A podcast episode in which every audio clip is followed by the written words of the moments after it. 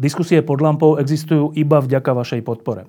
Každú z nich sledujú 10 tisíce divákov, finančne nás zatiaľ podporujú stovky z vás. Ak považujete program pod lampou za zmysluplný, pomôže nám už 1 euro za diskusiu. Vopred vám veľmi ďakujeme.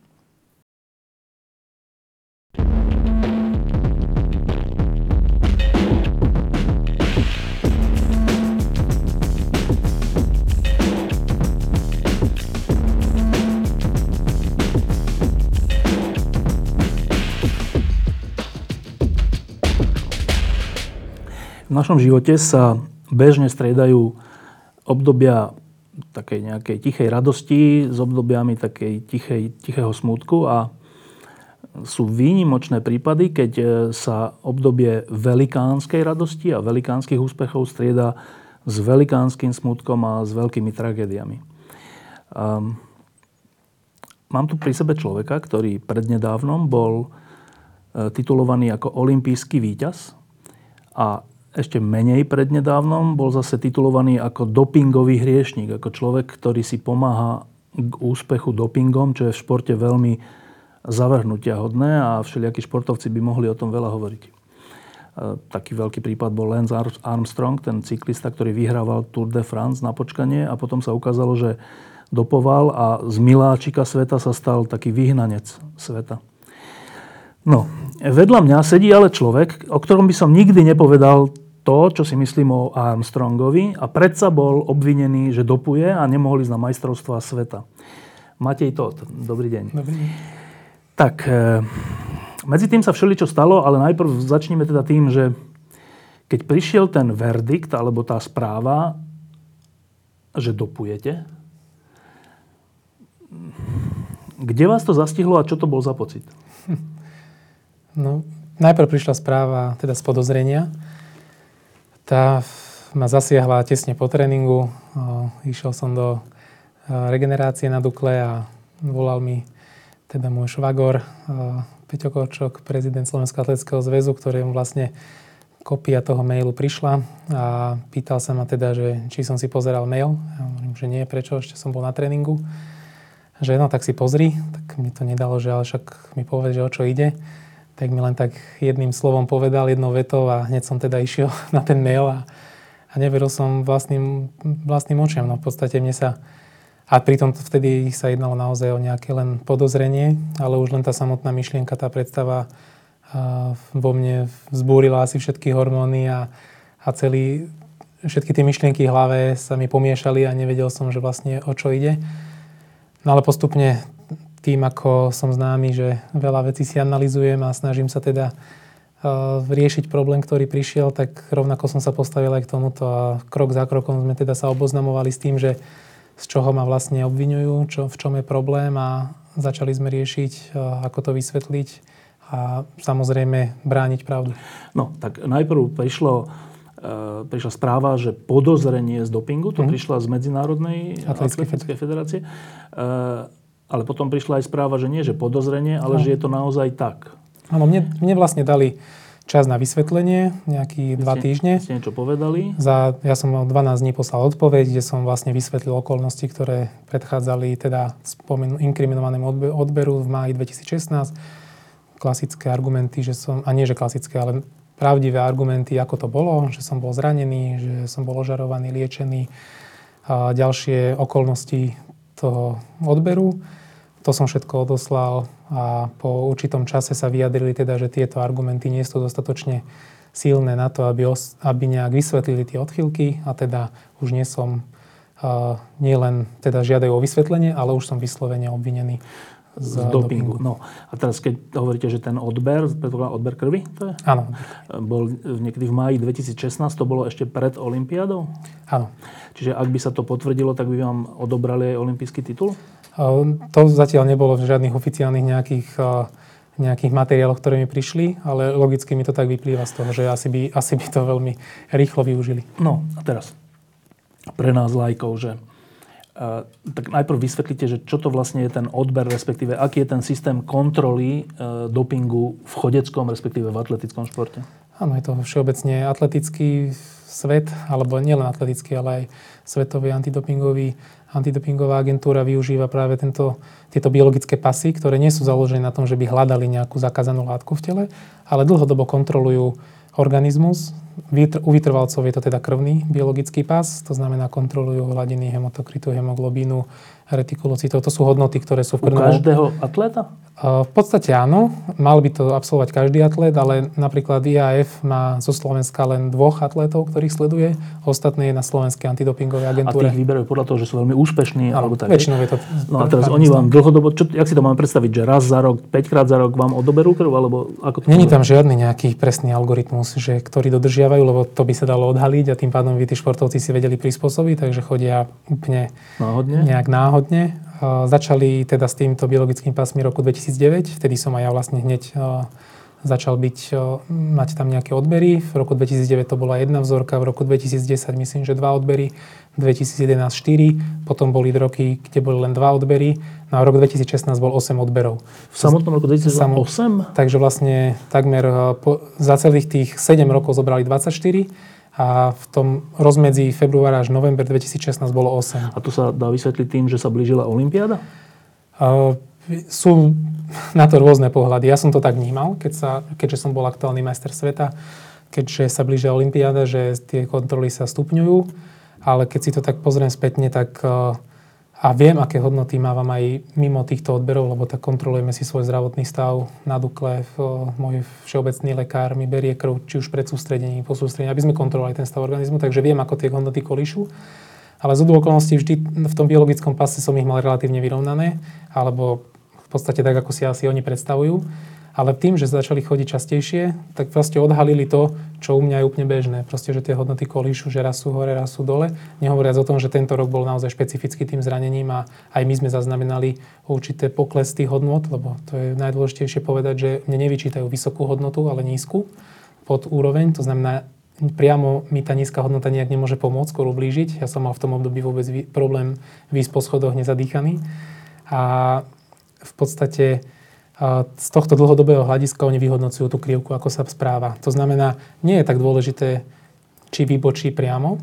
V tej jednej chvíli? Napríklad taký Roman Krojciger, mu sa myslím, že nestalo, že by mal tú hodnotu mimo toho tunela, ale im bola podozrivá tá krivka, ten scenár tej krivky, že bol veľmi kolísavý, že raz bol hore, raz bol dole. To je ten český cyklista? No. Čiže, čiže to, tie, tie kontroly sú úplne podobné cyklistické, atletické? Áno, hej, to je mm. tá istá organizácia možno? A zastrešuje to VADA, čo je Svetová antidopingová organizácia, ktorá spolupracuje v podstate asi so všetkými. Dobre, a teraz oni ku vám tých 8 krát v poslednom období, keď prišli, to, ako to funguje, že oni sa ohlásia, prídu na tréningový proces, alebo ako to funguje? Nie, nie, práve v tom je tá kontrola, že je neohlásená aby ten športovec nemohol nejako vplyvniť v podstate tie hodnoty. Takže my máme systém EDEMS, ktorý je to taký online systém, online formulár, kde zadávam miesto, kde sa zdržiavam v ten deň. Ja musím 365 deň? dní v roku, 7 dní v týždni v podstate vždy mať jednu hodinu vyhranenú počas toho dňa, kedy sa budem zdržiavať na tej adrese. Ja si väčšinou dávam teda ráno od 6 do 7, keď viem, doma. že som doma. Či mm, väčšinou som teda už aj hore, ale aj keby som spal, tak maximálne ma zobudia a som k dispozícii ale predsa už večer alebo na obed sa môže stať, že človek je odcestovaný. Čiže oni 8 krát prišli o 6 ráno a zobudili vás? A nie, s tým, že to je, kedy som im k dispozícii. Ale oni môžu skúsiť prísť hoci kedy. Oni ešte nemusia rešpektovať tú hodinu a to práve tá inkriminovaná vzorka je, my sme aj vyčítali v tom ten problém, že bol večer. Že to bol najneskorší odber zo všetkých odberov a je známe, že každý človek má večer najnižšie hodnoty. Že aj počas toho dňa tie hodnoty kolíšu Takže my sme vysvetľovali ten výkyv aj tým, že takmer všetky vzorky sú ráno, ale práve táto je večerná. Dobre, a ešte takto, že oni prídu, zoberú, urobia odber krvi a odídu? Áno, v podstate, hej. A potom vás informujú o tom výsledku priebežne, o každom z tých 8 alebo 20? Áno, v ten, ten systém jeden zahrňa aj to, že mám tam vlastne svoje odbery, aj hodnoty, mám tam aj vyslovene dopingové testy, nielen teda do tohto biologického pasu, lebo veľakrát sa stane, že prídu dobrať vzorku na biologický pás a popri tom teda zoberú vzorku aj moču, mm. kde už skúse, skúmajú vyslovene zakázané látky. V podstate za, tých, e, za ten posledný rok takmer vždy e, som aj močil, to znamená, že mali odber aj na zakázané látky, aj na biologický pás. E, vždy boli vzorky negatívne, to znamená, oni ma v podstate aj upodozrievajú tak nejak medzi riadkami z toho, aj nielen medzi riadkami, ale aj priamo, že, že nezobral som nejakú látku, ale že som si pomohol zakázanou metódou, čo, to, čo, znamená? v podstate je e, manipulácia s krvou to, čo bolo ja, známe nejaké... od cyklistov, že som, že som si zobral krv, preto mám nízke hodnoty a následne na Olympiádu mi to rástlo z toho dôvodu, že som si tú vlastnú krv aplikoval späť, čo je zakázaná metóda, je to rovnaký, rovnako doping, ako keby si dám EPO alebo testosterón. Alebo Čiže ešte raz, že človeku sa odobrie jeho vlastná krv, ano. odloží sa a potom sa mu dá ako keby... Áno, to je tzv. autologná A prečo je lepšie to vtedy? Prečo to pomáha výkonu? Lebo má človek kvalitnejšie hustejšiu krv, to znamená viac červených krviniek, ktoré transportujú kyslík, to znamená lepšie okysličujú svaly. Ale to vám teda nevyčítajú, respektíve to vám vyčítajú, ale to by mohlo vyplývať z tých nameraných hodnot? Áno, oni z toho zistili, že toto nie je, no nie je, že inak dosiahnutelné. Oni, oni mi doslova napísali, že pravdepodobné, že som použil uh, zakázanú metódu. To znamená, oni mi na 100% to nemôžu potvrdiť len na základe jednej hodnoty. A to je to, čo, prečo ten proces je trošku iný, ako keď vám nájdu v tele zakázanú látku. Keď vám nájdu testosterón, v podstate dostal sa do vášho tela, mohlo to byť ne, nejak, nejak neumyselne, že vám to niekto dal, alebo to už je potom doťahovačka takáto, ale už to tam máte nejaký, nejakú vyslovene látku. Cudzorodu. Cudzorodu, alebo no, testosterón je v podstate aj prírodzená látka, ale sú látky, e, ktoré naozaj steroidy, ktoré sú vyslovene ľahko mm. analyticky dosiahnutelná, není o čom. V podstate potvrdí sa to váčku, skúma sa B vzorka, to znamená druhá ampulka, moču, dajme tomu, tam je to jednoduché. Ale tento biologický pás je trošku zložitejší v tom, že tie výkyvy podľa nejakého matematického modela nie sú prirodzené. Posúdia to experti, ktoré sa stotožňa s tým, že toto není prirodzené a, a tým pádom začína byť podozrivý. Dobre, a teraz, e, dobre, tak trénujete, idete, príde vám telefón, pozrite si mail, podozrenie, potom vy sa bránite, ale znova príde už teda definitívna správa, definitívna, e, že to nie je podozrenie, ale že je to tak. A to je potom, že súd? Ono je to disciplinárna komisia. V podstate ja som, mne prišlo v tom znení, že experti neuznali moje argumenty a že mám právo buď teda sa priznať a môže mi byť znížený trest, alebo prijať, e, alebo teda bojovať, e, bojovať mám právo na vypočutie, alebo teda mm, nereagovať a mám 4 roky zákaz činnosti. Súčasťou toho bolo, že už ste na jedný majstrovstva sveta nemohli ísť? V podstate áno, lebo ten zákaz prišiel 13. júna, ak si dobre pamätám. To znamená, teoreticky disciplinárna komisia Slovenského atletického zväzu mohla zasadnúť 15. júna, na druhý deň ma mohli očistiť. Ale to je podstate to, prečo za, založilo IAF ten Athletics Integrity Unit, to je nejaká jednotka, ktorá by mala byť objektívna, ktorá bude posudzovať práve prípady, lebo tom bol problém aj ruskej strany, hej, že oni nedôverujú ruským orgánom. inštitúciám, orgánom, že spravodlivo rozhodujú a bolo to veľakrát aj, aj dokázané, že že, že sa sami tutla, na tom podielajú. Že, tut, no. že tutlajú v podstate a takto. Takže preto Slovenský atletický zväz nechcel ísť týmto spôsobom, len preto, že ja som olimpijský víťaz a nádej na mestrovstva sveta, ale povedali si, že je to seriózne obvinenie a chcú seriózne vysvetlenie a keď majú rozhodnúť spravodlivo, tak potrebujú čo najviac informácií. Na druhej strane ja som tiež chcel dokázať nie len teda subjektívne môj pohľad, že ako to bolo, ale aj vedecky podloženie, že tie argumenty, ktoré som použil, sú naozaj argumentami vecnými a že obhajujú alebo vysvetľujú tie odchylky inak ako len dopingom. No a teraz, e, keď došlo to obvinenie, to prvé, to podozrenie, vy ste mali 12 dní na to, aby ste odpovedali, vy ste odpovedali, čiže predpokladám, že tam boli už tie argumenty toho, že ste boli zranení a všelijaké toto. Ako to, že to, ako to, že to neprešlo, tie argumenty? Uh, ja som sa tiež čudoval, lebo pre mňa už vtedy boli úplne jasné. A keď uh, tí experti v podstate majú ako keby pripravené odpovede na určité argumenty. To znamená, ja som tvrdil, že ten nárast, ktorý bol pred Olympiádou, dajme tomu, nie je úplne objektívny, lebo som bol po prechode do inej, inej, iných klimatických podmienok, kde bola vlhkosť, kde bol dlhý let, kde, čo telo mohlo zaustiť. Takže nie sú úplne štandardné tie odbery. To zdá sa, som argumentoval tým, že bolo ožiarenie, že som užíval lieky, ale oni všetko viac menej uh, odpalkovali. Ja som mal pocit, ako keby úplne CTRL, CTRLV, že, že už vedia, že, že športovci sa vyhovárajú možno na práve také zahustenia, tak vytiahli štúdiu na nejakých pár ľuďoch, že dlhý let ne, neurobi nič s tými hodnotami, že hnačka neurobi nič s tými hodnotami. Takže potom napríklad ožarovanie, oni vyťahli, že lokálne ožiarovanie nemá vplyv na krvotvorbu. No a teraz my sme vlastne tie argumenty a ešte Plus samozrejme pri tých e, konzultáciách už potom s odborníkmi sme prišli na mnohé ďalšie veci, ktoré ja som za tých 12 nemal šancu s nikým konzultovať. Ja som na, sa vyslovene odborne bavil s jednou pani doktorkou na hematológii, ktorá nemala skúsenosti biologickým pasom, napísala stručnú správu, kde uznala moje argumenty, povedala, že, že tie výkyvy sú úplne štandardné a mohli byť spôsobené teda týmito hodnotami, ale teraz tým, že som mal nie 12 dní alebo 14, ale mal som 60 dní, tak tie argumenty sme sa mohli na to pozrieť úplne vedecky a chyta, naozaj ísť do detajlov do každého jedného. No a teraz, aby sme tomu rozumeli, že tá kontrola vám teda našla nie vyššie, ale nižšie hodnoty mm-hmm. čoho? Hemoglobínu. A to znamená čo v, z hľadiska dopingu? Uh, oni mi vyčítajú, že práve v tom období, že tam je veľmi prudký pokles tých hodnot, ktorý mohol byť spôsobený len tým, že som si dal zobrať krv. Alebo že, že som strátil menej krv. krvi, áno. Alebo, a nie, že menej krvi, a menej červených krviniek, menej červeného krvného farbiva. To znamená, že som si dal ako keby dobrovoľne, že tam bola nejaká strata krvi a oni predpokladajú, že teda bola to účelová nejaká transfúzia, lebo následne po tomto odbere o dva mesiace na to mi už namerali veľmi dobré hodnoty, alebo na moje, na moje hodnoty dobré, inak štandardné to znamená, že zase ten nárast sa im zdá veľmi rýchly a že mohol byť spôsobený len tým, že som si zase tú krv vrátil. Ako Dobre, čiže to je tá nepriama metóda dopingu, Áno. ako keby z tej vás obvinujú. A váš argument v tých prvých 12 dňoch bol? A bol práve tým, že, že ten nárast je úplne štandardný, že som absolvoval veľa hypoxickej prípravy.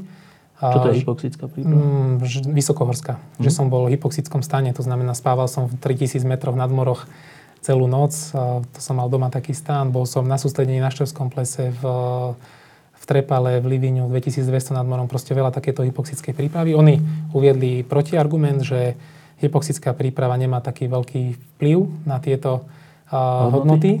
Má vplyv, ale nie je taký výrazný. Takže to bol prvé. Tá strata, to už som spomínal, že ja som argumentoval tým, že som bol zranený, že skrz to zranenie som netrénoval skrz to zranenie som bol ožarovaný. Eh, bral Čo znamená ožarovaný? Bol som na rengenoterapii. To je terapia, ktorá bola priamo teda zasvietená na holeň, protizápalová, ktorá sa používa v medicíne. A ktorá... Vy nejaký zapalenú kost? Zapalenú šlachu, holenú mm-hmm. šlachu a vlastne bol som trikrát eh, na ožarovaní, relatívne vysoké dávky. Oni opäť bez nejakých vedeckých argumentov povedali, že to je lokálna štúdia, ktorá, ktorá vlastne nemá vplyv na celkovú krvotvorbu. No a my vlastne v tom ďalšom kole sme tieto argumenty vedecky zase Spresnili? Spresnili. Pod, uh, nie len môjim, že som mi napísal, že bol som na rengenterapii, ale človek, uh, vedec uh, zahraničný si na to pozrel, sa na to pozrel vedecky, napísal im štúdie presne, ktoré ukazujú, že také a také žiarenie môže mať taký taký vplyv na krvotvorbu, že to úplne rozhádže, že ožarovanie, aj keď je lokálne na na nohu najmä tomu, tak nikdy to není lokálne, lebo v tom tele krv, e, tá krv prúdi a de facto je to celková liečba, celková procedúra. Takisto napríklad ten prudký náraz, to čo my sme obhajovali hypoxiou, lebo nám to prišlo prirodzené, vždy keď idem na hory, tak sa mi krv zlepší.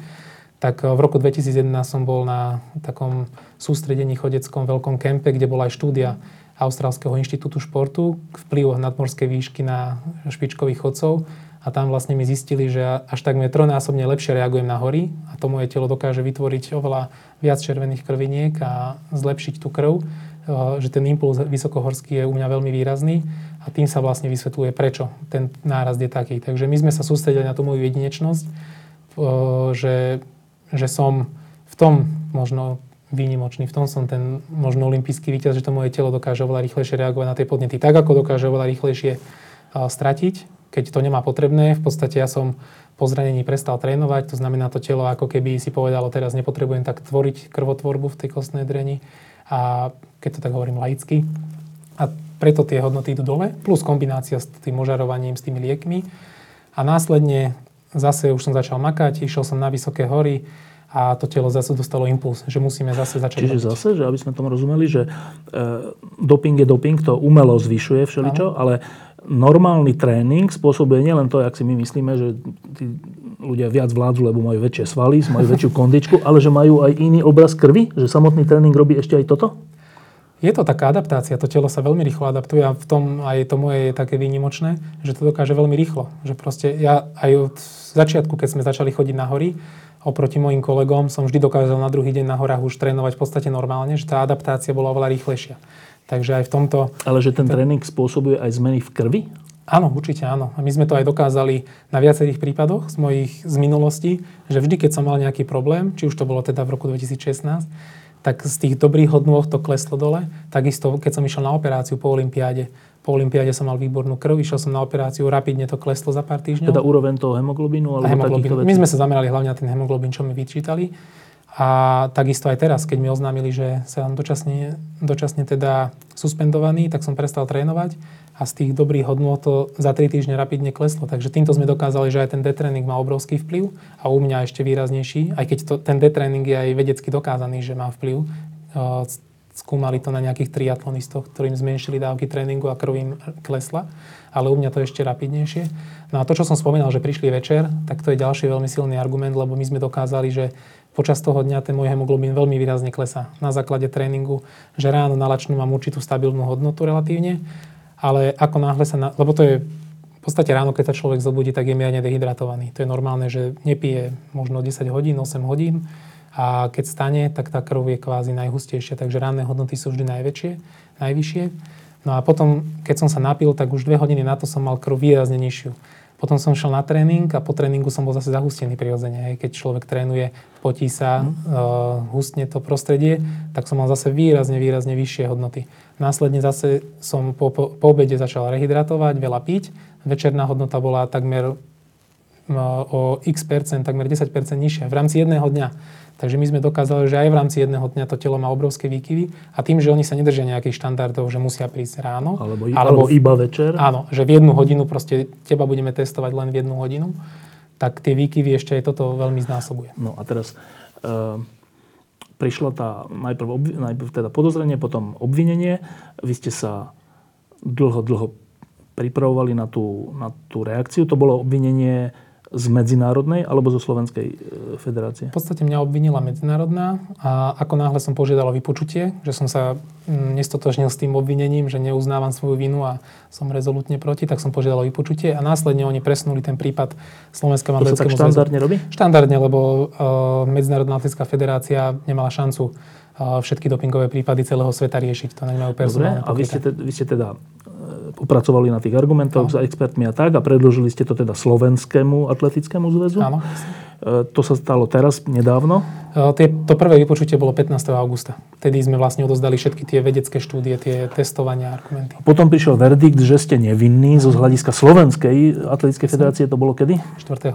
oktobra. Čo je úplne nedávno, no. ale to asi ešte nie je koniec príbehu. My pevne veríme, že je, ale nemusí. No ešte sa to bude, ešte sa to bude raz ešte, prerokovávať? Ne, nemusí sa to prerokovať. Teraz vlastne celé, keďže obvinilo má IAF, tak ono chce posúdiť to rozhodnutie tej slovenskej, slovenskej atletickej. Lebo ho, teda ešte takto, to rozhodnutie znie ako? To rozhodnutie je, že, že som nevinný, že ne, nebol dokázaný doping, že argumenty, ktoré som dal, nové, ktoré vlastne tí experti, oni rešpektujú názor, disciplinárna komisia rešpektuje názor expertov IAF, ale po uzrejmení alebo po detálnejšom nejakom preskúmaní a dodaní ešte ďalších informácií plus nových faktov, či už ten výskum v Austrálii alebo to ožarovanie a takéto veci, ktoré sme dotiahli naozaj vedecky, tak zastávajú názor, že že tie hodnoty mohli byť spôsobené aj niečím iným ako, ako dopingom. To zastáva Slovenská federácia. Áno, to je uznesenie disciplinárnej komisie Slovenského atletického zväzu. Ktorej sú zase experti na doping? Ktorej nie sú experti na dopil. Práve preto oni potom vypočutí 15. augusta nerozhodli hneď, ale nechali si čas na to, aby tie moje argumenty dali posúdiť nezávislým odborníkom. Na Slovensku? V zahraničí, v zahraničí, aj na Slovensku. Myslím, že tam mali 7 posudkov. Z toho jeden bol Brit, jeden bol Čech a, a ďalší boli Slováci, také čiastkové posudky. A vyjadrili sa, práve ten Brit bol veľmi dôležitý, lebo je to tiež uznávaný vedec, ktorý, ktoré, no, na základe ktorého oni čerpali potom aj to uznesenie, že áno, Niektoré moje argumenty sa dajú vysvetliť, alebo nie sú dostatočné na vysvetlenie. Tiež on nepovedal, aj tá disciplinárka sa nestotožnila so všetkým. Tiež napríklad argument náš, že na základe jednej výchylky nemôže človeka obviniť, tak oni vytiahli, že na základe nejakého rozhodnutia arbitrážneho súdu môže. aj jedna výchylka môže. Takže veľa takýchto bolo vecí, ktoré oni kvázi neuznali, ale boli tam, myslím, že hlavne také štyri oblasti, to znamená tá moja špecifickosť vďaka tomu výskumu v Austrálii, ožarovanie, ten, ten vplyv to, detréningu a, a potom ten denný. Večer. Áno, večerný. No a teraz v, te, v tejto chvíli v, v polke oktobra sme v situácii, že Slovensk, Slovenský atletický zväz alebo jeho disciplinárna komisia rozhodla, že ste nevinní a teraz to ešte musí ako keby potvrdiť medzinárodná alebo, alebo tak, aké je ten... Nemus, ani by som to nenazval, že potvrdiť. Oni preskúmajú rozhodnutie Slovenského atletického zväzu. To, to bude mať akú podobu to preskúmanie? Uh, budete musieť vy niekam ísť? Nie, ja, ja som v podstate, teraz oni skúmajú rozhodnutie disciplinárky. To znamená, oni, oni jasné, že v rámci toho rozhodnutia musia preskúmať všetky tie moje argumenty, aj keď myslím, že po tom prvom vypočutí Slovenský atletický zväz už im poslal tie moje argumenty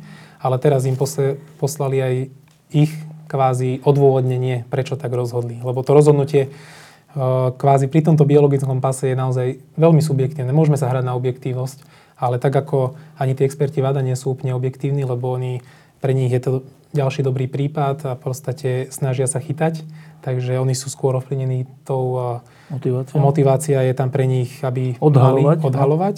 U nás samozrejme, u mňa bola motivácia sa obhájiť, tým pádom aj keď sme oslovili odborníkov, ktorý ja som v živote nevidel, v podstate komunikoval s ním môj právnik, ale tiež v podstate sa oni zamerali na to, ako to obhájiť, takže zase sme na nejakej druhej strane tej barikády. A tak ako oni nevedia mi dokázať na 100%, ani ja neviem dokázať na 100%, niečo, čo bolo pred rokom alebo rok a pol, že ako to bolo.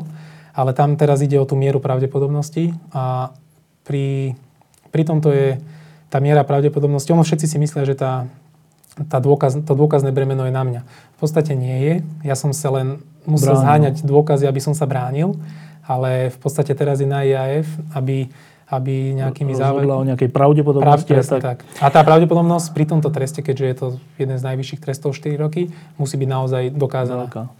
Uh, kedy očakávame to rozhodnutie?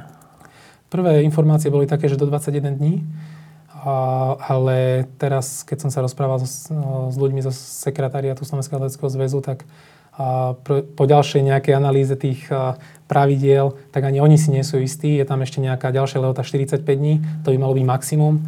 Takže očakávam, že niekedy na prielome oktobra, novembra je to také akože naj, najskôr, ale skôr to bude teda v tom novembrovom termíne. Čiže teraz mesiac, no. V podstate. Ehm, čo, očakávame to s napätím alebo pokojne? Zatiaľ pokojne. Určite ako sa bude blížiť možno tá polka novembra, keď už to bude také, že už by to malo byť, tak asi tá nervozita bude stúpať, lebo predsa jedná sa o veľa. Ja, ten prípad, keby teraz skončí, tak ešte stále je šanca, že, uh, že aj ja sa vrátim k tomu najvrcholovému šport, najvrcholovejšiemu športu na tej, v tej top forme, že budem mať chuť, že ma to zase odpichne. Nehovoriac o tom, že ten arbitráž, tá arbitráž by stála zase veľké peniaze ktoré zase bude treba zháňať, zase nové možno dokazovania, zase tá moja mysel bude úplne niekde inde, takže pôjde o veľa a tým pádom aj tá moja nervozita sa bude stupňovať. Je to je tak, že keby oni teraz rozhodli, že napriek tomu ste, akože máte zákaz, tak ešte je potom nejaký súd, arbitráž? Áno, to vlastne oni už nemôžu. Oni nerozhodnú s tým, že my s tým nesúhlasíme a ste vinní a dovidenia. To nie. Oni, oni vlastne, ak sa nestotožnia s tým rozhodnutím, lebo to rozhodnutie bolo na našom zväze, tak jediná ich možnosť je obrátiť sa na arbitrážny súd Lozan, športový arbitrážny súd, kde v podstate ten prípad začína ako keby odznova. Aj keď samozrejme my môžeme použiť všetky tie fakty, všetky tie argumenty, ktoré sme už použili, ale to posudzovanie začína odznova. No a teraz, čiže dobre, uvidíme za mesiac, ale teda ako počúvam, tak z vášho hľadiska je to tak, že vy, vy nie ste si vedomi žiadneho prečinu ani nič, len s, s otvorenými očami pozeráte, čo sa s vami deje v zmysle, že vás obvinujú z dopingu a trvajú na tom a teraz ešte čakáte, že či, či napriek argumentom budú za alebo proti. Je to taký, je to taký dosť ťažký stav. A navyše on je ešte komplikovaný tým, že žijeme na Slovensku, kde sa ujala taká tá, taká tá, takéto ľudové múdro, že bez lístka sa ani, mm. bez vetra sa ani lístok nepohne. A to znamená, že my to tak máme v politike, že každý je vinný a každý trocha kradne a každý je vlastne podvodník. Eh, tak keď vyjde správa, že Matej Todt eh, bol obvinený z dopingu, tak síce on potom Áno, no však niečo tam dokázal, no ale zase tí druhí hovorili, že ne tak úplne a je to iba taká miera. A môže sa stať, že sa zakorení taká predstava, ako ja teraz mám o Šarapovej, alebo o Armstrongovi, alebo o takom, že však dobrý športovci, a čo ja viem, jak to bolo. Takáto. A to je hrozné. Um, ako sa s týmto vyrovnávate? Toto presne bolo pre mňa asi najťažšie, čo, čo bolo, že z toho, čo celý život som bol vychovávaný, čo celý život hlásam, taká tá čestnosť, férovosť, skromnosť, tak zrazu príde niekto, kto len na základe nejakej odchýlky povie, že nie, že ty si podvodník. A teda, že čo si, mňa to veľmi trápilo, čo si o tom povedia ľudia. Ako nie som malomeštiak, že potrebujem si dokazovať pred ľuďmi, ale toto bolo trošku o inom. A dotklo sa to, teda už sa to netýka len športu, ale v podstate to ovplyvní celý môj život. A pre mňa to bolo najťažšie obdobie práve vtedy, keď tá informácia išla von, keď sme vydali to stanovisko a nevedel som, že ako zareagujú ľudia. A v tomto to bolo pre mňa taká prvá výhra, keď som videl, že tá všeobecná podpora, či už inštitúcií ako Dukla, môj zamestnávateľ, ministerstvo obrany, ale aj ďalšie, ďalší ľudia, ďalšie inštitúcie, takisto môj partner reklamný, ale aj všeobecne tá verejná mienka, že je na mojej strane. To bolo také prvé víťazstvo, ale presne už to obvinenie alebo také tá, ten tieň podozrenia tam bude stále a tí neprajníci, ktorí mi stále vyčítajú môj postoj k Rusom, tak tam budú stále kričať, že na nich som ukazoval prstom a sám som vinník, takže z tohto pohľadu to vnímam ako takú, také najväčšie negatívum. Ja, ja neberiem, že som vynechal majstrov sveta ako niečo tragické. V podstate som športovec, mohlo sa to stať kvôli zraneniu. Toto až tak neriešim, ale toto ma skôr trápi, že teraz to budú niektorí zneužívať. Len pripomeniem, že e, teraz sa pár rokov rieši tých Rusov, to myslí, teda, myslí sa tým to, že e, ruskí športovci, atleti, ale nie len, e, sú pod tlakom toho, že pod tlakom dôkazov, že dopovali a že to nie, že dopovali, že nejak jednotlivo, ale že to bolo dokonca štátom organizované a tými jednotlivými agentúrami a tými, ktorí to majú dokonca aj kontrolovať. Preto im medzinárodné organizácie neveria a preto na Olympiáde veľa z nich nebolo, alebo sa uvažuje, či tam bude iba nejaké také, také družstvo bez zástavy a mm. tak. A vy vtedy, keď sa toto dialo, tak e, ste veľmi nahlas e, hovorili, že no ale to je správne. To je správne, lebo tí Rusi to naozaj preháňajú s tým dopingom a to, to do športu nepatrí. Mne to bolo veľmi sympatické, hoci veľa športovcov je takých troška diplomatických, nechcú až tak hovoriť, lebo že jednak sú to aj kolegovia a no. vôbec celkové sú takí diplomatickí. Mne to bolo veľmi sympatické. A to je naozaj taký strašný kontrast, že a práve vy, ktorí ste hovorili, že tých Rusov treba exemplárne potrestať, ak naozaj dopovali, ste boli obvinení z dopingu. Je to... Preto hovorím, že ja som to veľmi ťažko práve túto, toto vznášal, ale ja chcem všetkých, všetkých aj ubezpečiť a uzrejmiť, že ja som nikoho neobviňoval. Ja som len súhlasil s tým plošným zákazom a dokonca si aj nemyslím, že je nutné, aby trval tak dlho, že myslím, že už potrestaní boli dosť. A ne, nekonal som na základe len nejakých, o, že halo, halo takto, pocitov. takto pocitov, ale naozaj raz, keď jedna tréningová skupina o, má 30 pozitívnych prípadov, z toho, áno, boli tam aj biologické pasy, myslím, že traja alebo štyria z nich sú odsúdené aj za to, ale väčšina z nich tam je vyslovene analytických vlastne no, chytených. No, tak, tak musia ľudia aj to chápať, že, že ten doping tam je a že nerobili ten štát všetko preto, aby, aby ho zničil. A, ale na druhej strane sa mi nepáči, že vidie, že teraz sa snažia to zvrátiť, že pracujú na tom a podľa mňa by najlepšie gesto bolo umožniť im to. Dajú sa nastaviť rôzne pravidlá, že každý z nich musí mať absolvované tri dopingové skúšky medzinárodné, medzinárodné hej, dajme tomu, to není problém v dnešnej dobe. Alebo keď už nedôverujú moskovskému laboratórium, tak posielajme tie vzorky inde. Aj moje vzorky, všetkých 8 ten rok boli kontrolované v, inej labora- iných laboratóriách. Takže ja nie som ako si všetci myslia, nejaký antiruský troll, alebo že som nejaký uznávač teraz, že by som mali zrobiť na americkú ambasádu.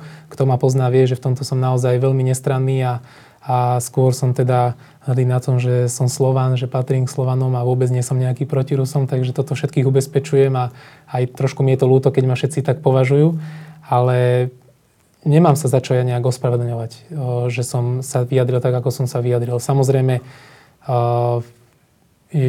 som teraz už trošku v inom štádiu, teraz to vnímam inám, už som ho, inak, už hovorím, že neškatulkujem všetkých, len na základe toho, že niekto je potrestaný, že určite musel byť dopingový hriešnik. A, a nehovoriac o tom, že ten trest už trvá toľko dlho, že to už naozaj poškodzuje samotných športovcov. Takže z tohto pohľadu už nie som až tak presvedčený o tom ale hovorím, ja som ich neobvinil, kvôli mne ten zákaz nedostali, ja som len povedal, že, že s ním v tom momente súhlasím. No a teraz, ako sa vás to vlastne celé dotklo, teraz myslím športovo, tak jednak ste vynechali majstrovstva sveta v Londýne. Ehm, dobre, tak však vy už ste nejaké majstrovstvá vyhrali, Olympiádu vyhrali, tak to nie je až taká katastrofa, že to neboli tie kľúčové majstrovstvá, kde no. ste si chceli niečo dokázať. Ehm, ale tak predpoklad, to už trvá, koľko to trvá vlastne? 5-6 mesiacov. 5-6 mesiacov. Tak však ste povedali, že prestali ste vlastne trénovať. Hm. To je až tak, že prestanete trénovať? To, ja som asi mesiac nebol schopný v podstate nič urobiť. To, ja, mne sa ten šport a tréning vyslovene hnusil, že prečo by som mal robiť niečo, čo, čo som pokladal za niečo čisté a také, také naj, takú naivitu som mal v tom a tie ilúzie, čo som aj tvrdil, že som trošku stratil z toho vrcholového športu. Potom postupne som zistil, že ten pohyb ako taký mi chýba, že stále si myslím, že masový šport a výkonnostný je to najlepšie pre zdravie, čo môžeme robiť. A, ale postupne sa vracia teda aj tá aj tá ale teda, že prestali ste trénovať a ste pribrali, ste, ste, ste nám povedali túto v zákulisi, áno? Trošku áno, tak to je normálne, keď človek maká 600 km mesačne a zrazu spraví 10 km, tak uh, môže obmedziť aj stravu, aj ten príjem, ale proste výda ide na minimum. No, to je jedna vec. Druhá vec, už máte svoj vek. Koľko máte rokov? 34. 34, čo ešte na chodca je taký, akože možno až najlepší vek, ale neviem, ďalšia olimpiáda je až za 3 roky mm. a ďalšie majstrovstvá za 2. Tak, uh, tak to je aj také prelomové obdobie, že jednak ste prestali trénovať, jednak ešte to není vyriešené, uvidíte, čo sa, čo, mm. jak to dopadne neohrozilo to vlastne, nespôsobí to vlastne koniec vašej kariéry?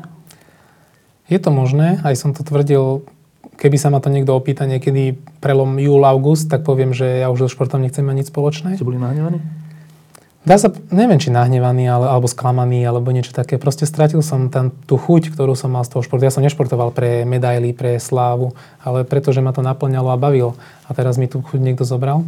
Takže z tohto pohľadu som si nevedel predstaviť, že sa vrátim a Teraz e, zase tak trošku naivne dúfam a verím, že sa to všetko vyrieši a budem, že sa mi tá radosť vráti. Ale je možné, že, že to bude znamenať aj, aj koniec, že by to mohlo znamenať koniec kariéry. Keby sa do, toho, do tej formy ešte dostať? To si myslím, že áno. Ja, uh, ten rest je relatívne veľký a hlavne v súvislosti s tým, že už olimpijský rok bol dosť obmedzený zraneniami. To znamená, už sa to kopí tá, ten uh, deficit ja neviem, teraz som to tak vypočítal na rýchlo, že možno 2,5 tisíc kilometrov som stratil, možno, možno 3, ale za celý život som nachodil už 100 tisíc kilometrov, takže ten, ten rest je veľký, ale nie je nenahraditeľný. Takže ak budem zdravý, ak už ma nebude nič vyrušovať, tak verím tomu, že sa ešte dá vrátiť. Aj keď v športe je to tak, že nikto to nevie povedať na 100%, že ja sa vrátim a vyhrám majstrovstvo Európy. To zase mám v sebe úžasnú pokoru voči, voči tej príprave, čo ma čaká a aj voči môjmu, môjmu veku. Ale je škoda, že práve tú víťaznú vlnu, tých, tie tri roky medailové som nemohol predložiť, takže z tohto pohľadu ma to mrzí, ale na druhej strane stále to vnímam, že to bol len jeden rok a snažil som sa nájsť možno niečo pozitívne v tom negatívnom a možno vďaka tomu, že som vynechal túto sezónu, ten vrchol, tak budem mať dosť energie na to, aby som pokračoval možno ešte 2-3 roky. Dokedy sa dá vrcholovo chodiť?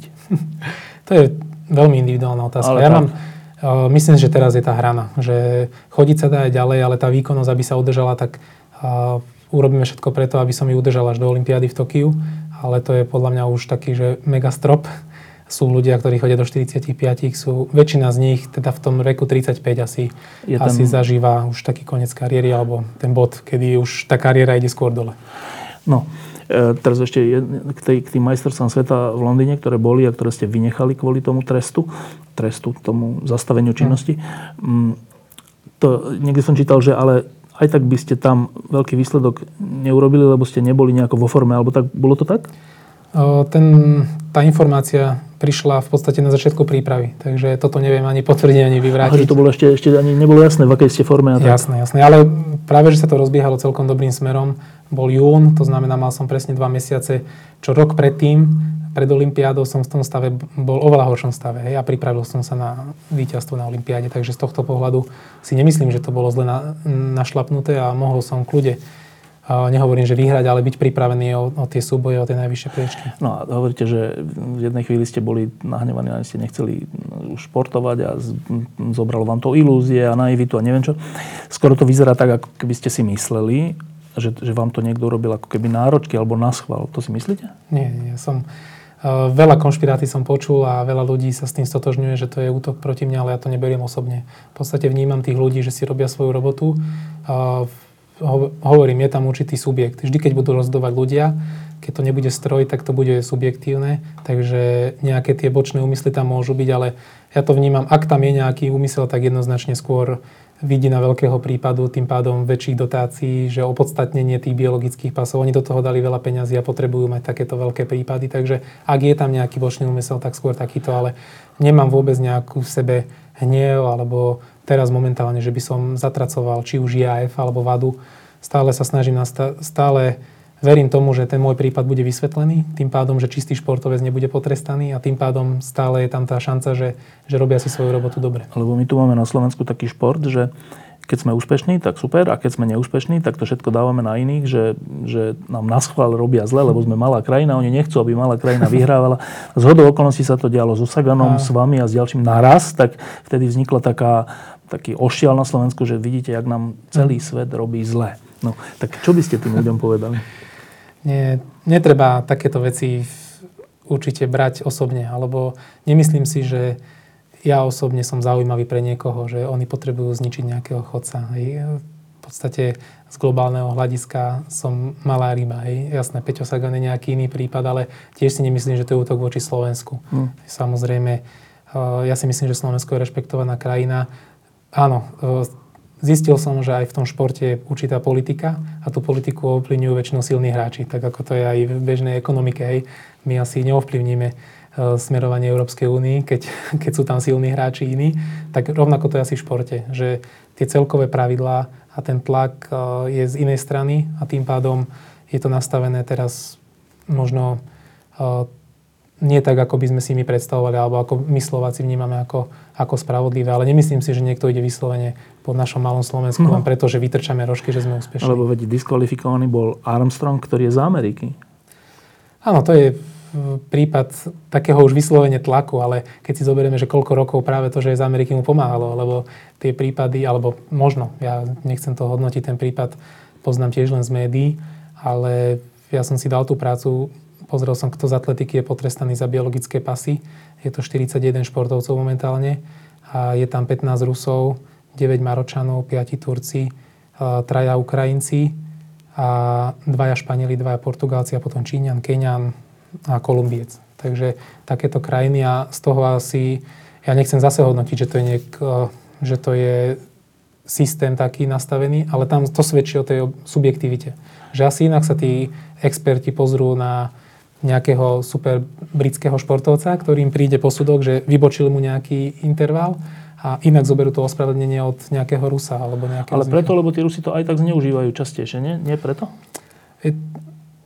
Asi, asi si to trošku, nechcem povedať, že vyslúžili, ale asi no. ten ten podozrenia bol taký, že, že veľa ľudí ich už katulkovalo. To, to je ako s rozhodcami v chôdzi. Tiež sa snažia byť objektívni, ale raz, keď niekoho vyhadzujú na každých pretekoch, tak sa môže akokoľvek snažiť, tak už tam má tú nálepku na čele. Nájdu, že tam vlastne... Takže v tomto, ale zase je to viac menej subjektívne, lebo oni by to nemali posudzovať podľa toho, či je to Rus alebo nie.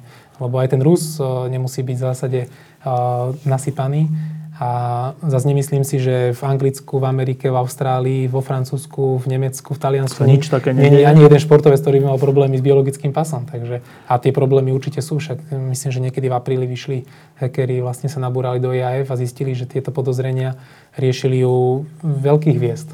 Ale proste vždy to bolo vysvetlené už v tej lehote, keď ja som to nedokázal vysvetliť. No a teraz. Um, neviem, tak um, Predpokladajme, že tá atletická federácia povie, že v poriadku. Asi to predpokladáte, nie? No, verím, verím v to, ale ja už som stratil tie ilúzie, takže vždy som pripravený na toho alternatívu, ale predpokladajme, že áno. No, vrátite sa k chôdzi? Ja už som sa v podstate vrátil. Už teraz uh, sa pripravujem na to, že chcem ďalej súťažiť a pretekať a nechcem skončiť kariéru takto. A som sa tak bavil akože nadľahčenie, že bolo by pekné ešte tomuto dať minimálne jeden úspech a potom by už tá telenovela bola dokonalá. Áno, že je tam aj nejaký pád a potom naspäť. Tak no? to už potom naozaj o ten príbeh môžem napísať knihu o sebe, ale chcem, určite chcem. Nehovorím, že sa mi to podarí, hovorím, mám veľkú pokoru pred tou celou prípravou. To není 50 to, je, to sú tisíce kilometrov, ktoré musím absolvovať a ten môj vek už eh, si vyžaduje aj, no. aj tie zranenia. Nikde nie je napísané, že to moje telo zvládne, ale tá hlava určite chce a idem do toho. Takže... Práve preto, že ešte raz to dokázať po tomto všetkom? Práve preto? Nemám v sebe takú tú zlosť alebo nejakú motiváciu, že len ja vám idem dokázať. Určite nie. Ja chcem len a, možno sám sa, a nie že dokazovať, proste chcem zase nájsť tú radosť z toho a chcem, chcem sa z toho tešiť a chcem prinášať e, radosť a úspech aj na Slovensku ďalej. No, Matej Todt, keď tu sedel po svojom olympijskom víťazstve na tejto stoličke, tak bol taký radostný, také slniečko tu sedelo. Aj všetci sme sa tešili, však jasné. E, aj sme dostali veľa všelijakých správ aj z Českej republiky, veľmi takých priaznivých a podporných. E, prešiel rok sedíte tu po takomto šráme, alebo po takomto, po takéto až dráme nejakej osobnej. Čo to s vami urobil? Čo nás nezabije, to nás posilní. Znie to síce ako kliše, ale myslím si, že nás to veľmi zocelilo. Nielen mňa, ale aj našu rodinu. Opäť to bol pre nás taký, aj pre mňa, taká tá skúška toho, že naozaj držíme spolu. A som veľmi rád, že sa k tomu pridalo aj, aj celé Slovensko. Takže ja to vnímam ako obrovskú, obrovské posilnenie toho a toho, čo som sa snažil budovať celé tie roky, že to stálo za to, že celá tá energia, tie stretnutia s ľuďmi, že stálo za to a že tú energiu, ktorú ja som sa snažil rozdávať, to slniečko, tak teraz tí ľudia mi vrátili a, a vďaka tej energii sme, som dokázal prekonať v podstate tú najťažšiu skúšku, ako zatiaľ som absolvoval. Lebo niekedy sa stane, že keď človeku sa stane nejaká, nejaká vec, ktorú vníma ako veľkú nespravodlivosť, tak, e, tak troška tak zatrpkne na svet, na ľudí, na atletiku. Neviem, ehm, je, stane sa z neho troška cynik, troška taký, taký pochybovač o všetkom, že všade je podvod a tak. Um, hrozilo vám to? Asi áno, bol som v takom štádiu, presne v takom tom cynickom, takom pochybnovačnom a nebol som si istý, keď len jeden športovec z tých všetkých je čistý, nespravodlivo obvinený a ja viem o sebe, že som čistý a že, že som nespravodlivo obvinený, tak e, kde je napísané, že, že to není 10 športovcov alebo 100 športovcov. Takže taká pochybnosť tam určite je zasiata, ale ja to nemám v povahe, aby som bol zatrpnutý alebo aby som teraz niekoho obviňoval alebo byť nahnevaný na niečo. Beriem to naozaj ako aj to bohužiaľ ako súčasť športového života musíme ísť ďalej. Keď sme mali raz e, futbalového reprezentačného trénera, ktorý sa volal Stano Griga, tak e, vtedy, keď začal, tak mal nejaké úspechy a tiež sme sa tu s ním rozprávali a on hovoril, že no jasné, že teraz som na takom akože vrchole, ale to je vždycky tak v živote, že potom príde pád. Za pár mesiacov bol odvolaný ako reprezentačný tréner a teraz vlastne neviem, kde je Stano Griga, bývalý výborný futbalista. Um, a zmizol. No a tak to sa pýtam vás, že e, to bol ten, ten vrchol, tá Olympiáda, aj taký, taký skoro celoživotný, že byť mhm. olympijským víťazom, to je také, že... Na, to ste, myslím, že tu aj hovorili, že to sa nedá odpárať, to je navždy. Že ten bol olympijský víťaz, to je mhm. navždy. E, no teraz ste ten, ktorý bol obvinený z dopingu, tak um, vtedy ste ako keby vtedy má človek také, že celý svet mi leží, leží pri nohách. Môžem čo chcem. Od sponzorov chodiť na školy po svete, môžem byť ambasádor, neviem čoho. Nie? Olympijský víťaz. Svetla. A teraz? No, to bola ten okamih, čo som spomínal, že to bola pre mňa najťažší, najťažší okamih, ako to zoberú ľudia. Lebo presne, dvere všade otvorené, no. kariéra sa blížila ku koncu, ale mohol som si naozaj vybrať. No. V podstate čokoľvek chcem robiť, tak všade asi by ma vítali s otvorenou náručou. No. A ja som bol v jeden okamih v stave, že teraz budem čo chodiť po kanálu, no. alebo že čo sa stane. A to, to bolo asi najťažšie obdobie. To jednoznačne bolo veľmi, veľmi náročné. A, ale ukázalo sa, že, že sa, potom som sa na to tak pozrel, že ja sa nemám za čo hambiť. Ja som naozaj nič zle neurobil. A som rád, že to tak vníma väčšina ľudí na Slovensku, aj, aj vo svete, čo sa do toho vyznajú, alebo čo, sú, čo ma poznajú. Takže z tohto pohľadu ten život ten doping, ak by to aj dopadlo najhoršie, ako najhorší scenár, aký by mohol byť, tak uh, si myslím, že mi nezničí celý život. Že áno, možno, že mi zničí nejakú uh, tú časť života, ktorá sa riešila športom a asi by som tým pánom so športom už nechcel mať veľa spoločného, ale život aký taký nám nezničí a nedáme sa, nedám sa nejak uh, s tým zdeptať a budem sa snažiť fungovať ďalej. Možno v úplne inej oblasti, možno, možno ako bežný človek a ale som pripravený aj na takúto alternatívu. Stratili ste v tej, počas tej kauzy aj nejakých priateľov? Myslím, že nie. Ako, ja som nestretol sa ani raz, že by mi do očí niekto povedal, že si ma sklamal, že si dopingový hriešnik. Ani tak na ulici v Bystrici? Nie, fakt. Naozaj musím zaklopať, že ani raz sa mi to nestalo. Samozrejme, tie rôzne diskusie, čo sú pod článkami, tam... Uh, sem to tam, nečítajte. Nie, sem tam som si ich preletel, ale ja to beriem s nadladom. Ja beriem, že nemôžem všetkých presvedčiť a aj to tak vnímam. Toto je naozaj vážne obvinenie. A ja keď som bol mladší, tiež som tak to bral, že prvých 10 na svete sú určite nasypaní a ja som bol 25. tak som ešte celkom dobrý. Ale keď som sa dostal do tej svetovej špičky, spoznával som tých borcov osobne, sám som videl, že sa tam viem dopracovať tvrdou robotou, tak som začal mať naozaj také tie, ten dobrý pocit z toho športu, že to je naozaj čisté a že dá sa dosiahnuť maximum aj bez dopingu. Takže z tohto pohľadu nemám nemám sa naozaj za čo hambiť a tým pádom nemám problém si to aj prečítať, aj keď samozrejme nečítam všetko, a, ale nemám problém si to prečítať a povedať si, že tvoj názor není dobrý, lebo sa tomu vôbec nerozumieš, lebo, ma, lebo tam niekto začne splietať, e, že som nasypaný tým a tým a pritom to vôbec nie je pravda. Takže z tohto pohľadu viem, že sú aj negatívne reakcie, ale našťastie teda nikto z mojich priateľov, z mojich známych sa mi neotočil chrbtom a tú podporu som mal silnú. Múdri ľudia hovoria, že e, človeku pomôže, keď si dokáže niečo nejakým úspechom alebo nejakou svojou schopnosťou alebo uznaním, že to je fajn, ale že možno ešte viac mu pomôže, keď prejde nejakým neúspechom alebo nejakou krízou, lebo až vtedy sa stane takým hlbším človekom, ktorý aj chápe iných ľudí a ich chyby a pochybenia a straty a tak. Platí to? Určite áno. Ja som, e, to už som už spomenul, že ma to viac posilnilo ako, ako zdeptalo. A uvedomil som si, že ja tu síce riešim veľmi závažný problém, ktorý ešte aj okatý, lebo sa rieši na verejnosti, ale ľudia majú aj oveľa vážnejšie problémy. Ale takmer každý prežil to, čo ja teraz. Možno menšom, možno nie tak okato, ale každý možno alebo veľa ľudí dostalo výpoveď nejak nespravodlivo. Každý sa dozvedel nejakú, alebo bol krivo obvinený, alebo sa dozvedel nejakú správu, ktorá mu zrutila život. O zdraví sa jedná. To sú, to sú vážne problémy. A z okolností toto obdobie som aj u nás v mojich blízkych ľuďoch som mal také príklady, že dieťa skončilo na onkológii a tedy som si povedal, že čo tu my riešime, že v podstate je to veľký problém, záleží na, o veľ, ide o veľa, ale stále sme zdraví a šťastní a, to je pre mňa oveľa podstatnejšie. Matej to, ďakujem, že ste prišli. Um, teraz bude to rozhodnutie za mesiac tej Medzinárodnej federácie, ale ja na neho v skutočnosti nečakám, lebo ja vám, ja vám od začiatku verím. Ďakujem, pekne cením um, si to. Ehm, idete rovno domov? Idem, už sa neviem dočkať. Na čo ste robili v Bratislave? Dneska to bolo také celkom, celkom veselé a pestré. Krstil, bol som aj v ešte jednom médiu a tiež milý rozhovor. Bol, krstil som knihu. Svoju? nie, nie svoju, doktora Bukovského. O výžive? O výžive a pre bežcov, takže to veľmi zaujímavá téma, ktorá sa ma týka. Bol som na jednej škole, stretol som sa na diskusii, s deťmi. Áno, bol som uh, tiež otvárať. Naš... že?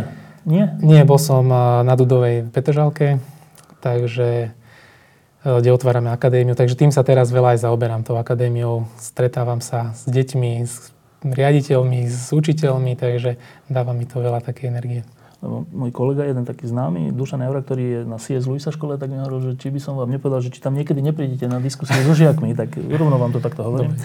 A teda zdá sa, že chodíte občas na školu. Chodím, no teraz som ich absolvoval asi 30. A je to milá skúsenosť, nie? Je to úžasné, keď prídete do telocvične, kde je 500 no. detí a nepočujete ani hlas, no. nič, lebo tam je taký huk a aplaudovanie, tak to je, to je skvelé. No a posledná vec, ešte trénujete? Idete trénovať teraz?